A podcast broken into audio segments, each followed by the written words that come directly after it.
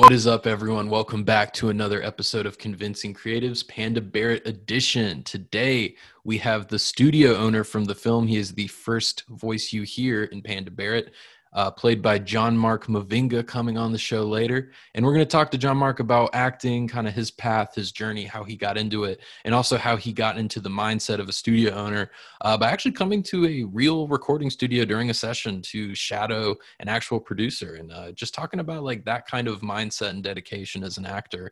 Um, you know, the role that John Mark has is a very pivotal one because it's again the first voice you hear in Panda Barrett, and it sets up the conflict with our main character Camus Leonardo, where he's in a studio trying to make a song and he's just hitting a wall. He's hitting writer's block, and uh, John Mark's character, the studio owner, kind of tries to get him through it, but also you know he's got a full day and he's trying to move along, and it's kind of a little testament to coming through when you're prepared and not doing things when you're not. Um, so we have that conversation coming up right here on Convincing Creatives Panda Barrett Edition. Appreciate y'all tuning in. Stay tuned uh, for the full Panda Barrett experience coming to Amazon Prime Video very shortly later this year. Here's the full interview with John Mark Mavinga on Convincing Creatives.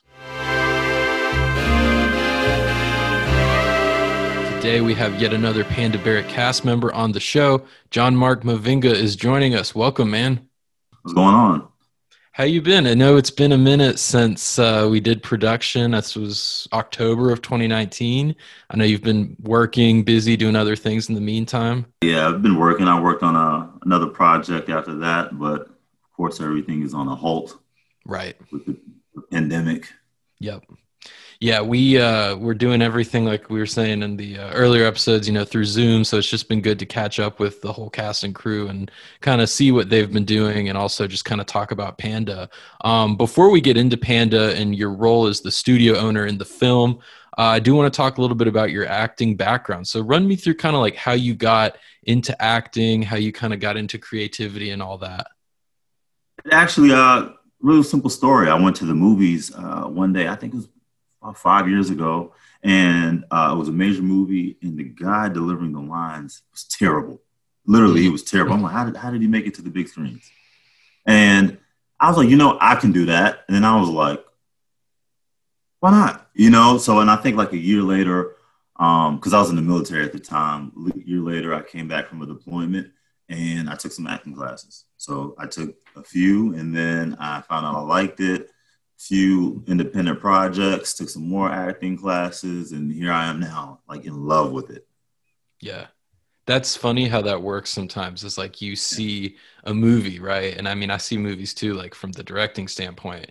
And like I saw this growing up, and I was like, you know, that movie, it was fine, but I feel like I could at least make a bad movie. Like I don't know if I can make exactly. a good movie, but you know what I'm saying? Like yeah. That's exactly how I felt. Like I, I didn't know how they even cast this guy. You know, I was like, this is a a big screen movie, yeah. and this guy is giving like mediocre.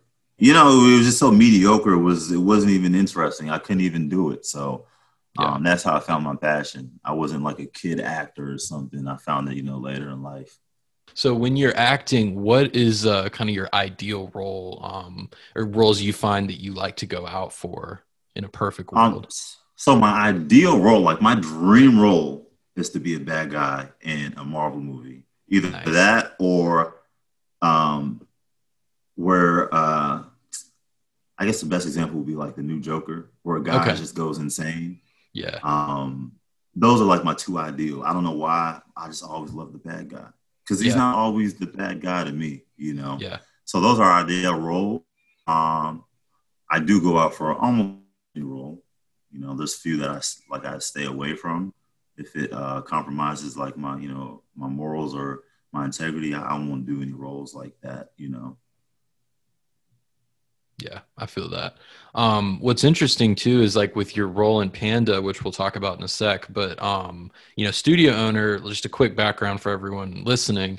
He's the first voice we hear in the film, and he's just the owner of the studio where our main character, Camus Leonardo, he's trying to record a song, and our main character is just like nervous. He's hitting all these walls, you know, he's not able to get what he wants. And then the studio owner's like, all right, well, you've run the clock. You you need to re up, throw me another hour.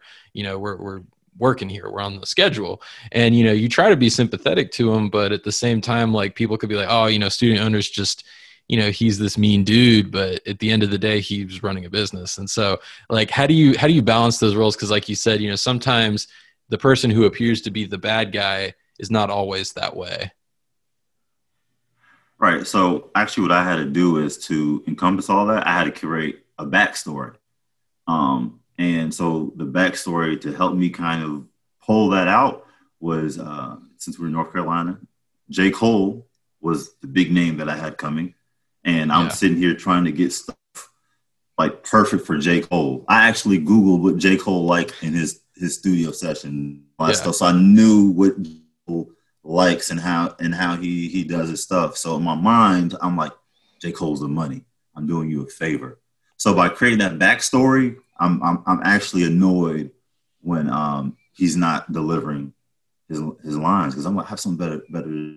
Cole is supposed to be here um, within an hour or two, and I'm basically doing a favor for you, and you're, yeah. you're no good. so like that helped. That helped like embody it, you know. So definitely, yeah, I noticed that too because in the performance, you you know you you definitely have that like friend doing someone a favor kind of you know game poker face. You're you're really trying to be like okay I really need you to work with me here, but you're giving him another chance, and another chance, another chance.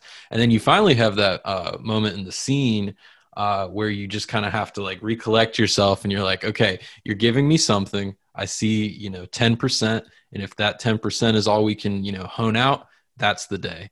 And like, I think it's kind of like almost like being a coach. Like you're, you're able to, to envision what you can get. Right. And you don't even have to think about what you're not getting uh, just because you know again that whole performance was it's a short scene but i think it's it's one of the more interesting ones in the film just because you know a it sets up our main character camus for everything he's about to go through in the film you see where his you know mental state is at you see where his uh you know musical chops where they're kind of in a delicate place where he has to rebuild them throughout the whole rest of the film.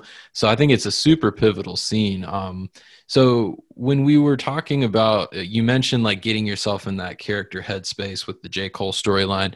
Is that something you like to do? I know every actor's process is different. Um, what does that do for you personally to kind of benefit your performance? Um, the more specific I am, the more I can focus on, you know, I like I want to be in that moment. So by being specific, uh, it helps me be in that moment. Like for right now, right now is a scene. I know, hey, I'm at home. Um, I ate breakfast. I did this. I, am talking to Evan. Uh, he he was the director for this film, and it, it just helps to be more specific. So mm-hmm. I, I, try to create like a backstory um, for every character I do, um, not just to, not for the sake of creating one, but more so so that way I am I know my objective. Like, okay, um, I'm here for J. Cole is a side show. Like, hurry up. Like, I just need you to hurry up so I can get all the stuff that J. Cole likes. Yep. yep. And you're you're messing up. Um, that backstory just helps me me focus because you know um, there's there's a, a lot of distractions that, and um, sometimes you can't you can't um, you know, just focus on that. But by focusing on your backstory and your objective, it helps, you know, flow better. Yeah. Well, for me yeah. at least. A hundred percent. And, you know, it's interesting. It reminds me too, the day we filmed uh, at Bull City Sound at the studio in Durham, there was, you know, two or three other recording sessions taking place. Right and it was actually kind of hectic um, because you know we had some bleed in the sound and then we had you know just people coming through. Uh, you know we had a whole scene where we were just kind of dancing around other people who were there just to record who had nothing to do with the movie. Um, right. just because you know that's indie film that's how it works. And like a lot of right. times that tension i feel like uh, as a director i can either let that engulf me and kind of distract me or i can embrace it and kind of throw it back into the film and so actually i feel like it helped us a little bit because in the film, you know, there was already that tension between you and Camus trying to get through the scene, uh, just in the, you know, sense of getting the song recorded. And then you had all this other stuff of like people kind of coming through. And I feel like, uh, is that something you're almost able to like photosynthesize as an actor and then kind of like spit it back? Cause I, cause I felt like we kind of were able to get that. When you, when you do the work, like mm-hmm. everything in the back is just, it just doesn't matter. Because exactly. uh, you know, at first, you know, all those people coming in, it was distraction. But when it was time to work, and this is what I was doing. I don't even remember those guys during that scene or whoever was walking. I don't. I don't even. Literally, I don't even remember where the camera was at. I yeah. just remember looking at uh, Camus like spit the bars, spit them. Yeah, getting frustrated. Like I'm actually thinking like, yo, you can rap. Do this. I'm wasting my time. You know. Yep. So, uh, um, I think that's the beauty of it. Yeah. And we were able to get through that.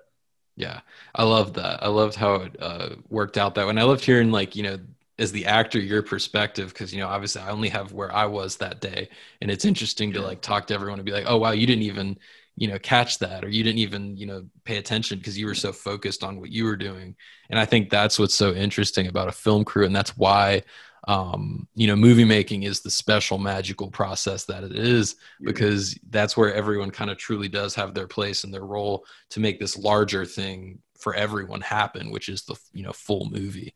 So, yeah, yeah, and plus I didn't want to like ask a million questions. Should he do this? Should he do this? I created, you know, I created my own backstory, and and and then I always allow the director to be like, "Hey, I don't like the way you're doing this," or you know, if the director doesn't say anything, you like it. So yeah. um, I was always taught to, uh, you know, be creative. You're an yeah. artist. Yep, you are, and that's the thing. It's always yeah. about experimentation and creation. Um, well, something cool that you did was the it was like two or three days before you came to the studio um, when we were doing like a night scene. We were just kind of scouting it out, making sure we knew what it looked like, and you just came to kind of scope it out as well. And I feel like maybe that helped you get a little more comfortable on the actual day of production. Um, could you walk me through that choice? Because that's something I feel like that's just going the extra mile, and I love to see that because I think it really helped us on that first oh. day when we were there. Yeah, so it was an hour and a half, hour and forty five minute drive for me to get there. Yeah, but um, it was important. Like my goal there was to understand the um, the actual unit that I uh, that the uh, studio owner had. Because yeah. as an actor you can't you're supposed to be this character so you're supposed to understand character understands. So I believe as studio owner I knew what these buttons did. Yeah. And I knew the day of there was no way for me just to understand those buttons. So um, I actually got to sit down with the uh, I can't remember his name but he showed me what the buttons did. yeah. Mm-hmm. yeah he, he literally was like hey this button does this you know, got it. I didn't memorize everything, but I had an understanding. Right. I had an understanding, like I could push forward with my character. So that's all I was trying to do: get an understanding, um, and also make it realistic. Because if yeah. somebody's looking, you know, even the smallest part of a movie, if some guy's looking like, why is he put, why is he moving that level up and down? That doesn't make any sense. It takes mm-hmm. it takes away from the movie. So I was actually moving stuff that he would move during. Uh, an actual recording session because I knew, like I asked them, I wasn't just touching the, some some BS that you know didn't do anything. Yeah. So that was that was important to me. Um, uh, yeah, just just to understand the studio owner really.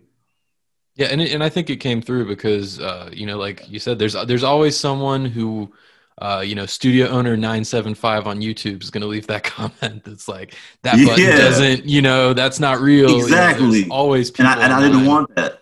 Yeah. Yeah. He's like, why, why, why? Like, I watch military flicks all the time. And I'm like, why is he not doing that? that, that, yeah. that is standard procedure. Or why is he, why does he not have this on? You know, that little thing can take away from the credibility of the film. You know, yeah. it can distract somebody because I've watched films and, you're bit, like, yeah, yeah, Yes, yeah, that little bit like, of authenticity. Exactly. So um, that helped me. I feel like I was true to what I was doing as a studio owner.